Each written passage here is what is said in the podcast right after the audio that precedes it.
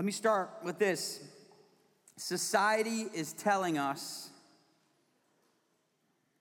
that we should determine how we're victims and that we should base our lives on that. Okay, that's according to Charles, I'm sorry, Carl Trueman, who wrote The Rise and Triumph of the Modern Self, and this other guy, Charles Taylor, who wrote Expressive Individualism. Two different books saying similar things. Society or the world is, is leading us, is encouraging us to determine how we've been mistreated, how have we been victimized, and then to build our identity on that. Did you know that? That is the sum total of who you are. You're a victim of someone, you're a victim of something. That's what the secular creed says. If you are familiar with that sign that sometimes gets put in people's yards, whether it's your race, your gender, your sexuality, whether it's the environment, whether it's financially. Find somebody to blame. Determine how you've been victimized and find somebody to blame for that. That is who you are. You are a victim of someone. And I'm not arguing that people haven't been mistreated. Certainly, there, there is evidence of that, and that is part of our story, but that is not the whole story, right? That is not our identity, how we've been mistreated. That song that we just said, sang, said, My life is found in Christ Jesus. That's where our life is as Christians, right? But we fall victim to this victim mentality in the church. Christians used to be uh, respectable. we, used to, we used to be decent people. Now, a lot of times, we're the bad guys. Christians' definition of gender and marriage as now point, pointed to in some circumstances as damaging or harmful.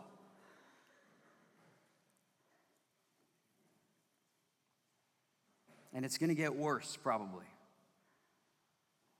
And so we hear stories from, from each other of where Christians are being persecuted, how, how the church is being victimized. I heard a story, I don't know, somebody told me this from Canada, and I don't know the truth to this, but somebody was locked up because they were advocating that their daughter shouldn't uh, take the hormone therapy to, to engage in transgender that transgender process and they were locked up. And, and the person was telling me this to see, see, we're victims, we're being victimized. Like he's playing the victim card. Is that what we should be doing? It's actually seep, it's not just culturally, it's seeping into our into our relationships too. no, that wasn't the right answer. Trying to ignore that. We'll talk to her later. Simple misunderstanding. it's seeping into our relationships too. We become victims of, of our relationships. You think of a family relationship, there's so many, so many difficult family relationships. Uh, my own family and all of yours, I'm sure.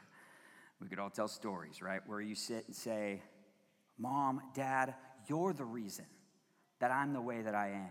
You're the reason I'm suffering. I'm a victim of how I was raised. Or you flip it and say, son, daughter, it's the way you act is, is leading to my suffering. It's the way that you have treated people. Now I'm suffering. Brother, sister, wife, husband. It's because of you that I am suffering. I'm a victim, and it's because of you. Like the victim mentality has seeped into our lives. And it's because that's what the world is leading us to. The world is telling us we should determine how we're victims and we should, we should build our lives on that. The Bible tells us we should become a victim on behalf of other people. Did you catch that? The world is telling us you are a victim because of other people. The Bible and Paul is telling us to become a victim on behalf of others. The world is saying that suffering has no meaning, it should be ended, we should stop it completely, and, and certainly we, we should try to eliminate suffering. The world is saying there is no meaning. The Bible says there is purpose in suffering, and as Christians, we should suffer on purpose. There is purpose in suffering, and we should suffer on purpose. This is what Paul's talking about. This is where Paul's at today in, in uh, Ephesians chapter 3, verse 1. Let me reread the first verse. He says, For this reason, I, Paul, a prisoner of Christ Jesus, on behalf of you Gentiles. And then, I don't can, it, can you tell? Is there a dash up there? I can't tell. There's a dash in your Bibles, and then he starts like rambling. He, st- he, gets, he gets thrown off track. He gets interrupted. He, start, he goes into a tangent. He goes down a rabbit hole or a rabbit trail, whatever that saying is. And he starts talking about some other stuff, some random stuff. He starts talking about the mystery of grace. He starts talking about how he is a minister of the gospel on behalf of the Gentiles. Then he talks about the church, the manifold wisdom of the church, the unsearchable riches of Christ. He like rambles for 13 verses. And then in verse 14, he says again, For this reason, I bow my knees before the Father, and then he starts talking about a prayer. Verses 2 through 13 in your Bible is a, an interrupted thought of Paul's. He's interrupted, and he's interrupted by the mystery of the grace. It's one thing we're going to talk about. And he's interrupted because he's telling us he is a minister of the gospel on behalf of the Gentiles. Let me just summarize. There's seven verses. We haven't gone through seven verses in a while, right? Like we go like one or two verses at a time. This is like a lot for us. So let me summarize what Paul is telling us in these seven verses. I am a prisoner of Christ Jesus. That's the first thing. Because of the mystery of the grace that was revealed to me. That's the second thing. So that I can be a minister of the gospel on behalf of sinners. One more time. I am a prisoner of Christ Jesus. He's not really a prisoner of Christ Jesus, he's a prisoner of Rome. We'll get to that in just a second. Because of the mystery of the grace that was revealed to me. Why is it so mysterious? He's just been talking about it for the last two chapters. Didn't he already tell us this? Why is it a mystery, Paul? We'll get to that in just a second. So that I could be a minister of the gospel on behalf of sinners. That one's pretty obvious. Let me just leave that one. Let's talk about the prisoner thing first. I'm a prisoner of Christ Jesus. Like I said, he's not a prisoner of Christ Jesus. I read that he was preaching the gospel to the Gentiles. He took this group of Gentiles into the temple where only Jews should go. He brought the Gentiles in there. The Jews got ticked. They told the Romans, You should lock this guy up because he violated our law. So the Romans locked him up. So he's not a, literally a prisoner of Christ Jesus. He's a prisoner of the Jews and the Romans. But do you see him mentioning that in here? He doesn't mention that. He's not a victim of the Jews and the Romans. He says, I am a prisoner of Christ Jesus. He is controlled, he is confined, he is in captivity. He is deprived of liberty against his will. That's what it means to be a prisoner. He's sitting in a first century Roman dungeon, which I imagine is relatively unpleasant, subject to discomfort and beatings and, and everything. But he's saying that that can't touch me. That I don't care what Rome does to me. I don't care what the Jews do to me. I am a prisoner to Christ Jesus. I am bound to Christ Jesus. I am shackled to Jesus. I serve Jesus. I am enslaved to Jesus and nothing around me, no, no matter how bad the mistreatment, that does not define me. That is not my identity. My identity is in the fact that I am a prisoner of Christ Jesus. Do you know how crazy this is? He was just victimizing Christians a few years earlier. He was persecuting Christians, now he's being persecuted for being a Christian. He was victimizing Christians. Now he's a victim for Christians. He was a prisoner, or excuse me, he was making prisoners of Christians, overseeing the murders of Christians. Now he is a prisoner for Christians, on the behalf of Christians. Do you know that we are imprisoned too? We are imprisoned by our feelings. We are imprisoned by our emotions. We are imprisoned by our trauma. We are imprisoned by how people have mistreated us. We are imprisoned by our own victimhood. And we need to push that aside and we need to, instead of being a victim, we need to become a victim on behalf of others. And the same way that Paul does it is the same way that we do it. Remember my little thesis statement I am a prisoner of Christ Jesus because of the mystery of the grace that was revealed to me. Let's talk about the mystery for a second. Verse 1, he says, For this reason, is how he starts with verse 1. He's like going back to the first two chapters. He's saying, For this reason that I just mentioned, in the last two chapters of my letter, I am a prisoner of Christ Jesus. He's looking backwards, but he's also looking forwards to this rambling that he's about to talk about. He mentions the mystery three times. He says in verse 3 how the mystery was made known to me by revelation. And then in verse 4, he says, When you read this, you can perceive my insight into the mystery of Christ. And then in verse 6, he says, This mystery is that the Gentiles are fellow heirs, members of the same body, and partakers of the promise in Christ Jesus through the gospel. Why a mystery? The gospel is a mystery. Tim Keller, I listened to what he had to say on this, on this section, and he says, The gospel doesn't make sense to us. If you told us that God loved the people that worked really hard, that would make sense. Right? If you, to, if you told us that um, God would save those who sacrificed the most, who, who struggled the most, who gave the most, who did the most, that would make sense to us, wouldn't it? Like, oh, that makes sense yeah, that guy, that gal deserves to be saved. They're hustling. But the gospel doesn't say that. The gospel says the opposite of that.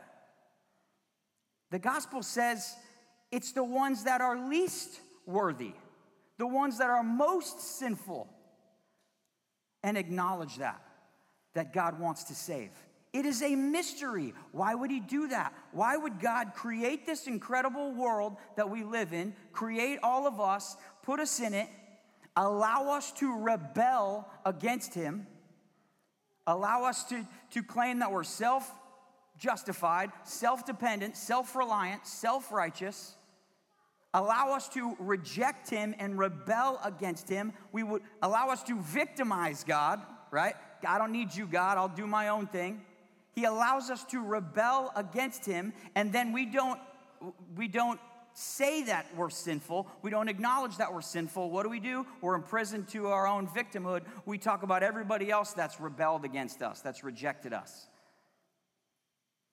God created the world, He creates us, we rebel against Him, we cry about our own mistreatment, and then God sends His Son to live this perfect life without spot or blemish, to come and, and show us exactly how to live, to, to tell us exactly what, what, uh, what God thinks. He goes to the cross for us. But before he does, he becomes a prisoner for our freedom. He sits on death row for us so that we can go free. And he is murdered he is murdered. He has, I was, I, I smashed my hand this week and I was thinking like, that hurt like heck. And I was thinking, what would it have been like to have some first century rusty nails stuck through my hand? That would hurt like heck. And pinned to a beam over here. And then you get the other one pounded through your hand into another beam. And then I don't know how it was done, but I think they, he, they stacked his two feet together. And then they pounded a nail, a rusty, probably blunt nail, through two of his feet, stuck him to this cross, and then lifted him up so that the only thing that's holding him to the cross are his nailed hands and his nailed feet. And the only way you can breathe is if you push off the thing that hurts like heck, your hands and your feet so that you would just sit there and probably suffocate. Jesus is the biggest victim of all time, the most mistreated person ever. Should we really be like trying to claim victim status when the, the Son of God, who is perfect, was treated this way and ultimately bleeds out and dies on a cross? Why would God allow his son to be treated like this? For you, and for me. It is a mystery, isn't it? It doesn't make sense. We're not worthy of that. But that's the way he wanted it. He wanted to die for the hopeless. He wants to die for the helpless. He wants to die for the ridiculous, not for the righteous. When you see God's grace as a mystery, oh, it's starting to make sense to you. When you see God's grace, when you hear it you say, yeah, why would he have done that? Like, this is somewhat unbelievable, but that Son of God would leave heaven and come and do this for us. It, it, feels unbelievable. It feels too good to be true. I'm not worthy. I've got too much sin. When you see it as a mystery, the mystery has been revealed to you. You got it? It must be a mystery to you. It's a mystery to Paul. Paul came face to face with Jesus. It must be a mystery to us. If it's not a mystery to you, if it makes sense, if it makes perfect sense, you think, look at me, I'm in good shape, I should be saved because of all the work that I've done, then you've missed it. It's still a mystery and it hasn't been revealed to you. Last part of that is that it was revealed to Paul. He didn't figure it out. He didn't achieve it, he didn't work for it.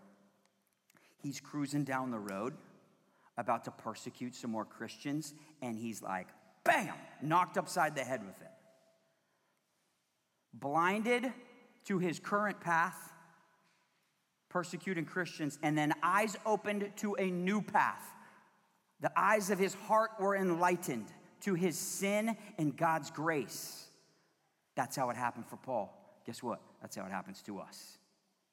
In the midst of our sin, it becomes revealed to us our sinfulness in His grace. So let me ask you Has the mystery of God's grace been revealed to you?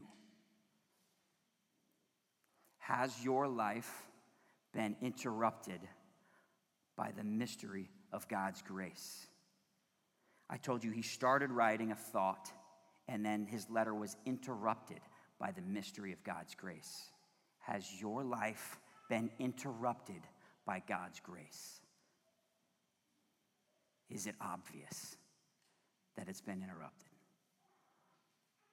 He says in verse 2 assuming you have heard of the stewardship of God's grace that was given to me for you. He's like, assuming you've heard about my life, assuming you know, like, I assume you've heard of what I'm doing. Like, I'm preaching the gospel everywhere I go. I'm in prison on behalf of you. Like, assuming you've heard of that, it's obvious, Paul's life. Is it obvious, our lives, that we've been interrupted by the mystery of God's grace? Like, think honestly for a second. On a scale of a tender to disciple, where do you stand? Where do you lie in this? An attender that just comes and checks it out and says, ah, yeah, that's cool. To a disciple, where do you stand? Do you fall short of a disciple? I think if, a, if a, we're honest, a lot of us, we will say, yes, I, I fall a little short. I got a little bit of work to do. If you feel that way, we got your, we got your solution for you. We got something that can help you move along that line from attender to disciple. And it has to do with suffering.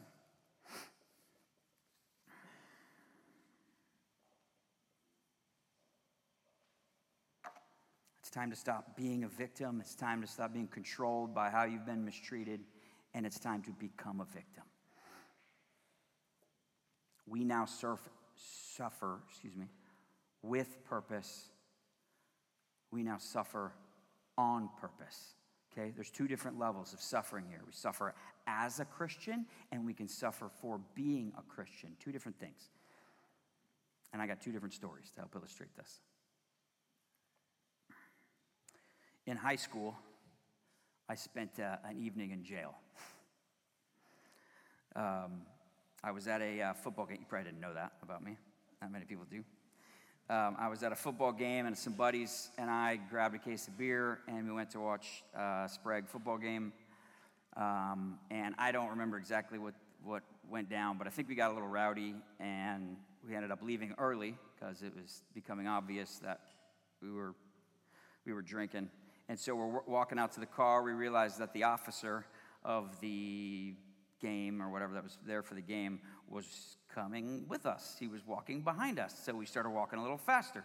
Uh, and um, I jumped in the pickup, and we all jumped in, in the car, and I took off. So I thought we could outrun the cop pretty easily if I'm in a car and he's on foot. So I cruised around the backside of Sprague. There's a, a gate that opens, um, uh, the back exit. And I'm like, once I get to that exit, I'm home free. He won't know, but, uh, you know, he didn't see my license plate or anything. I think I can get out of here. And the vice principal, apparently, was one step ahead of me. Pam Rowland, it's her name. She had to deal with a few Porter boys at Sprague. She jumps in front of my pickup like, I'm like, the, the exit's like from here to that door. I'm in my pickup and I'm not going slow, I'm going fast. And she risks her life to make sure that I am busted. And she got lucky. I stepped on the brakes and I didn't continue to go forward. I, but I would not do that. I would, okay, go ahead. Catch you next time. So they pull us out. I mean, so I stop. The cop shows up. They pull us all out. They set us on the curb. I don't know what happened to everybody else. It was just me. Uh, I don't know if they took him inside or something, but I'm left on the curb, hands in cuffs, and the football game gets out, and I am shamed. Like everybody walks by, and it's um, and it was brutal. And so they call my folks. My folks are at a Bible study, of course. Um, so they didn't come pick me up, so they took me to juvie. So I, uh, so I have a little, I have a little time. I didn't get any tattoos or anything in the two hours I was there, but I got a little prison time. And I would love to, I don't remember what my dad said to me. I think it was quiet. Uh, I would have loved to go back and hear that conversation, how that, how that went down. Anyways, I end up making bad decisions then for like several more years, right? Nine more years, ultimately, to be honest. I was suffering, maybe as a Christian. I don't know if I was a Christian back then or not. I prayed a prayer when I was a kid. It wasn't acting like a Christian, but I was suffering, not a victim of anybody else. I'm a victim of my own stupidity. Is there purpose in my suffering, do you think? Could there be purpose in suffering like that? Absolutely.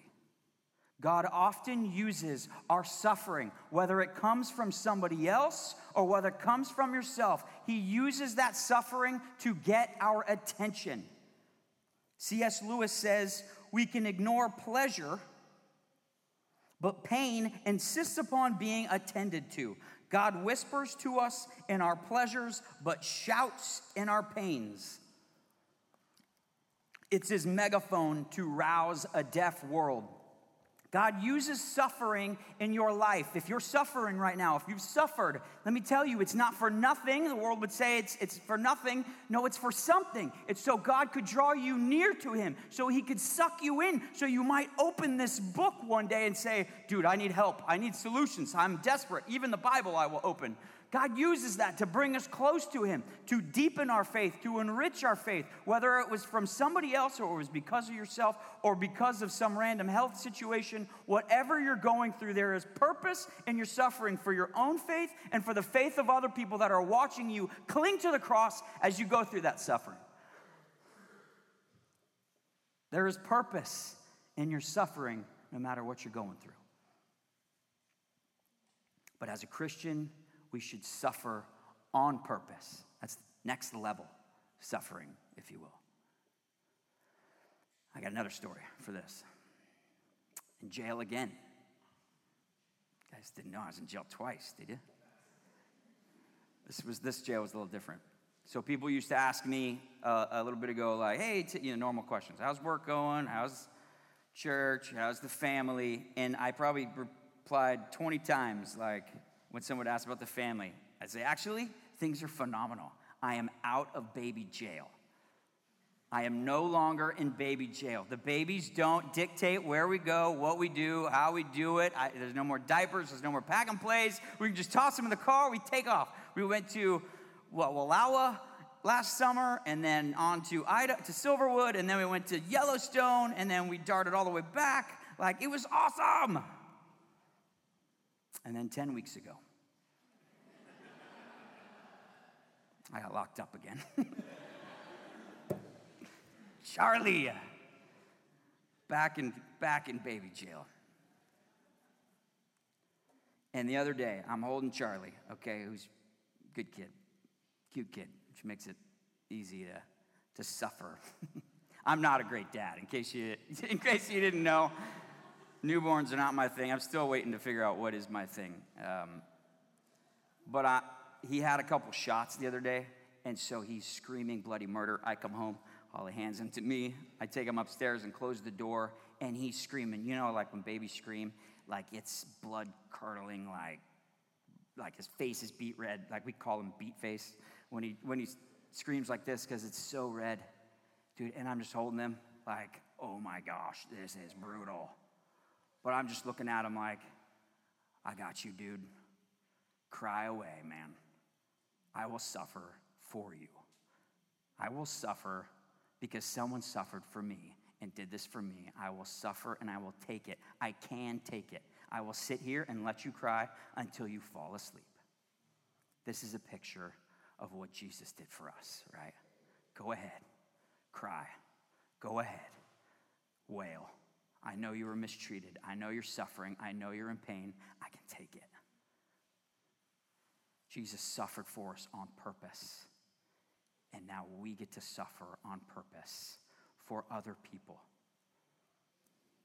We do this with individuals who are suffering around us, kids, obviously, but people around us that are needy, people around us that are, that are struggling in pain.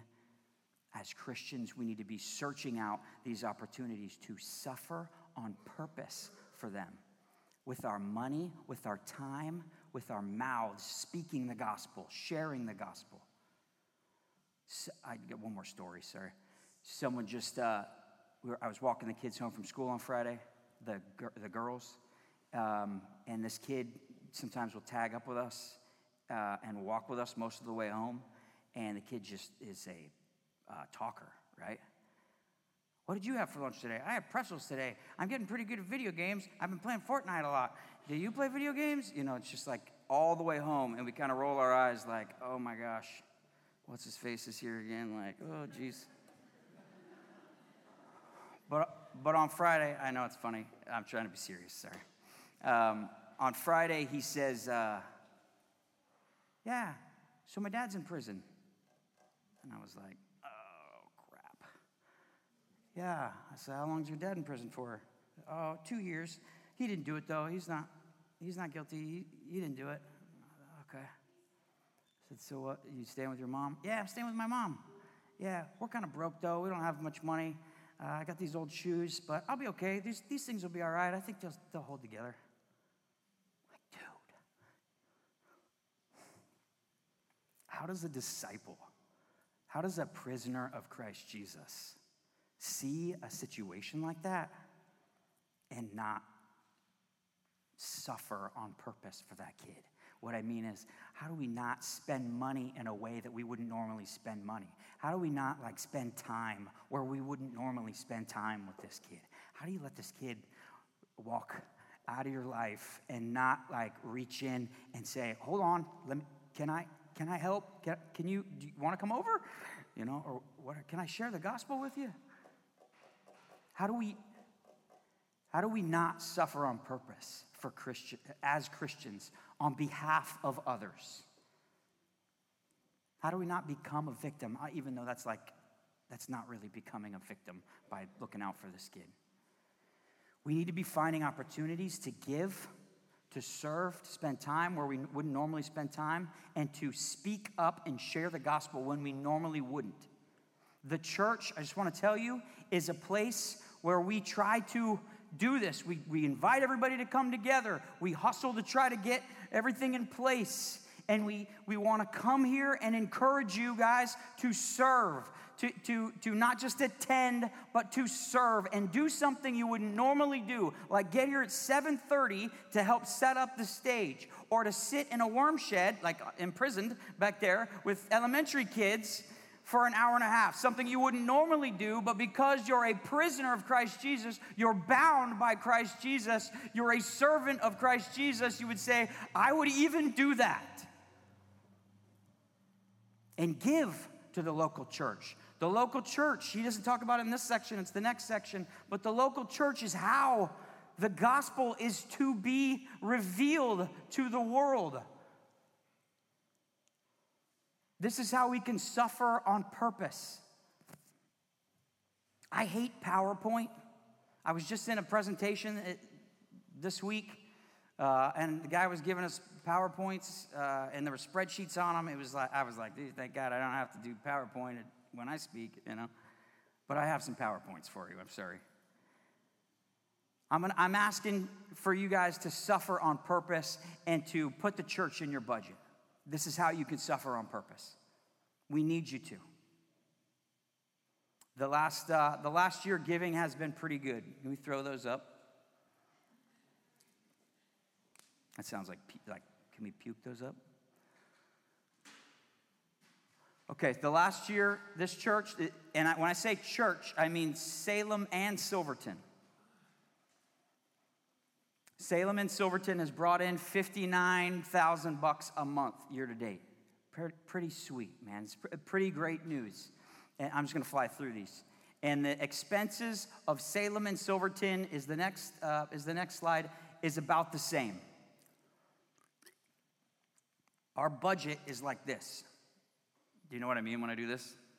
Like we're above water, but not by much. You know what I mean? It's, pre- it's pretty tight. I actually think we're below water by a couple hundred bucks a month, but there, I think we have 70 grand in, in savings the last time I checked, just, just so you are aware of what's going on. And the way that we've designed our budget for these this two locations, one church and two locations, is we take the number of people that are here and we figure out what percentage of the total church that is, and the budget should be split up based on the based on the percentage of people that are here. Will you, will you throw up the, uh, the next monthly giving by location? Hold on. Is there a uh, attendance? Yeah, there we go. So total attendance is 484. It's like 280 in Salem. It's like 200 out in uh, 200 out in in Silverton. Um, there you go. So in Silverton, we want to try to cover 40% of the expenses of the church because 40% of the people are coming on an average basis uh, or on a, on a weekly basis. Make sense?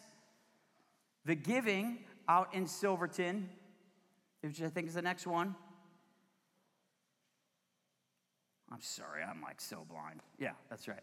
Is 17, almost 18 grand.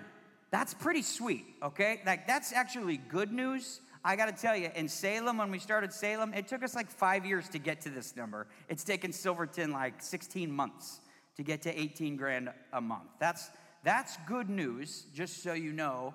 But we've got more good news, and that is we're not done yet. We need to keep going, and we need to keep raising funds.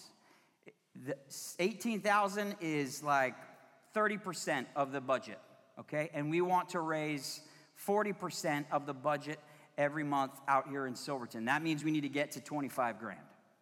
So that means we're behind by like seven grand a month.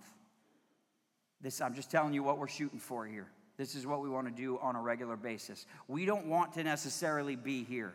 We've never been a big savings church. We've got some in savings. It's actually more than we've had in quite a while, but I'm in my 40s now. We probably should have at least a couple months worth in savings.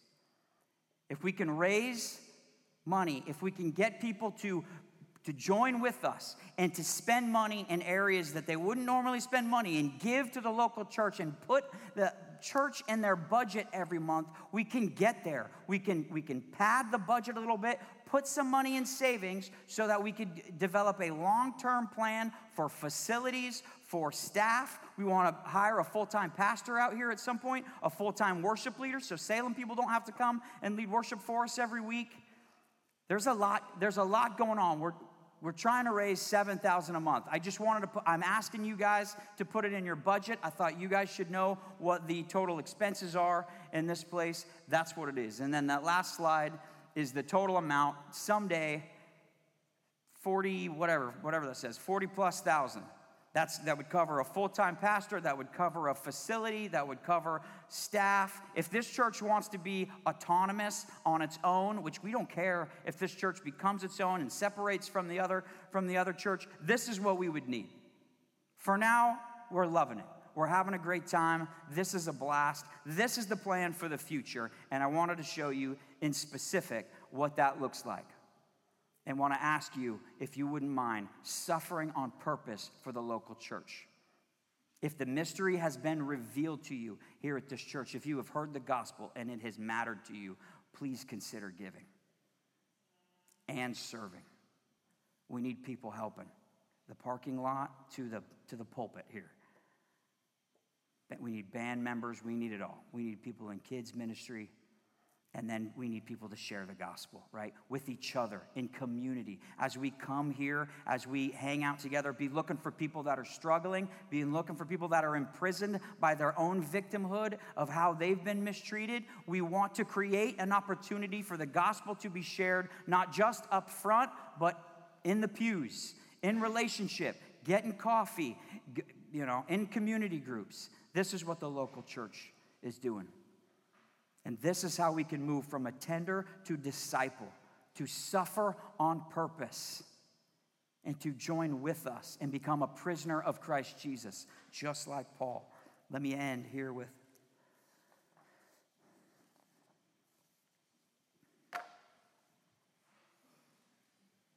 We want to exchange the imprisonment of our victimhood for the freedom of being a prisoner of Christ Jesus. We want to stop being a victim of other people and we want to become victims on behalf of others, on behalf of sinners who need to hear the gospel. And the whole reason we do it is because the, the mystery of the grace has been revealed to us, because Jesus gave up his freedom so that we could be free. That's the whole reason that we would suffer on purpose together. Let's pray together. Father, we thank you for the words of Paul here. God, we pray over uh, hearts this morning who are listening to this. I pray that they would hear something new. I pray that they would hear something compelling, that they would if they're suffering, that they would see purpose in their suffering, they would, they would hear you calling out to them, that they would be compelled to open the Word of God and to, and to believe the unbelievable I pray that people would, would not be satisfied with just attending church, whether it's this church or another church, wherever, that they would, they would not be satisfied with attending, but they would move along the line towards a disciple, somebody who's, who's obedient uh, for a long period of time. I pray that, that something would resonate, that something would be revealed to them from, from your scripture this morning, and we could move that our hearts would move and our lives would change. I pray that we could say, I am a prisoner of Christ Jesus because of the mystery of the grace that was revealed to me so that I can participate, so I can help, so I can minister, be a minister of the gospel on behalf of others. Pray this in your great name. Amen.